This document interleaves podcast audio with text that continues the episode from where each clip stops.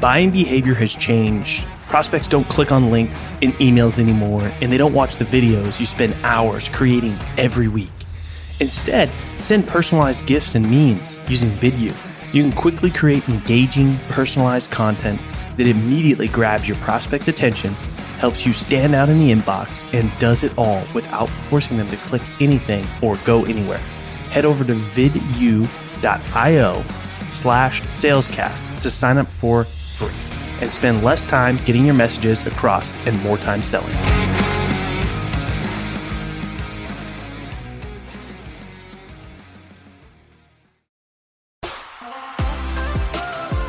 My name is Collin Mitchell, and welcome to Sales Transformation, a daily podcast with the best moments from the most respected people in the sales world. The goal of this show is to give you a daily dose, weekends included, in 10 minutes or less to help transform the way you sell. I hope you enjoy today's episode. And now to David to tell you what you can expect in today's episode.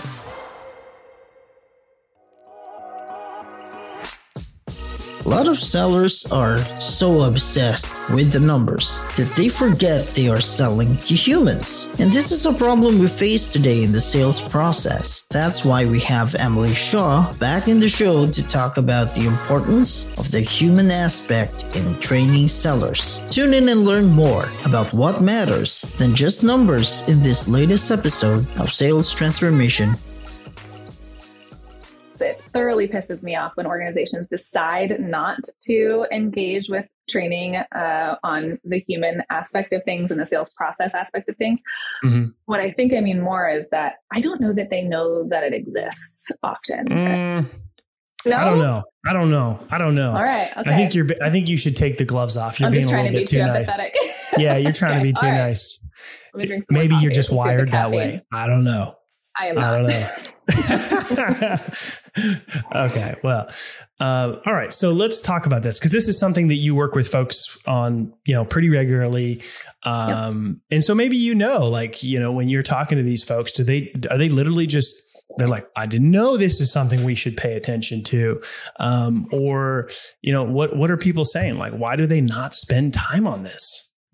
Um, so typically people think that they have competency issues, and nearly everyone comes to me in the beginning with, my people just need to close more, hmm. um, which is true.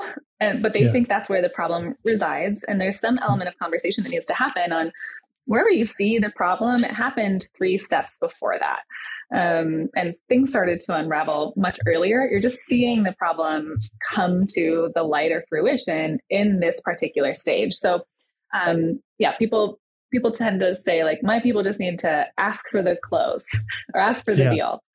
yeah, they either think they need more leads or they think they need to close more, right? It's yep. typically uh, yep. that's what they typically think the problem is. And then if you dig a little deeper, uh, it's actually never actually the problem. No, usually everything is is a mess. It's usually not just one or two areas. And the thing about leads is, um, again, uh, a lot of the perception is it's just a numbers game. Um, oh. and there's nothing that you can do to control that, right? Um, so it's a thing it makes to work my blood harder. boil when people mine say too. that. yes, mine too.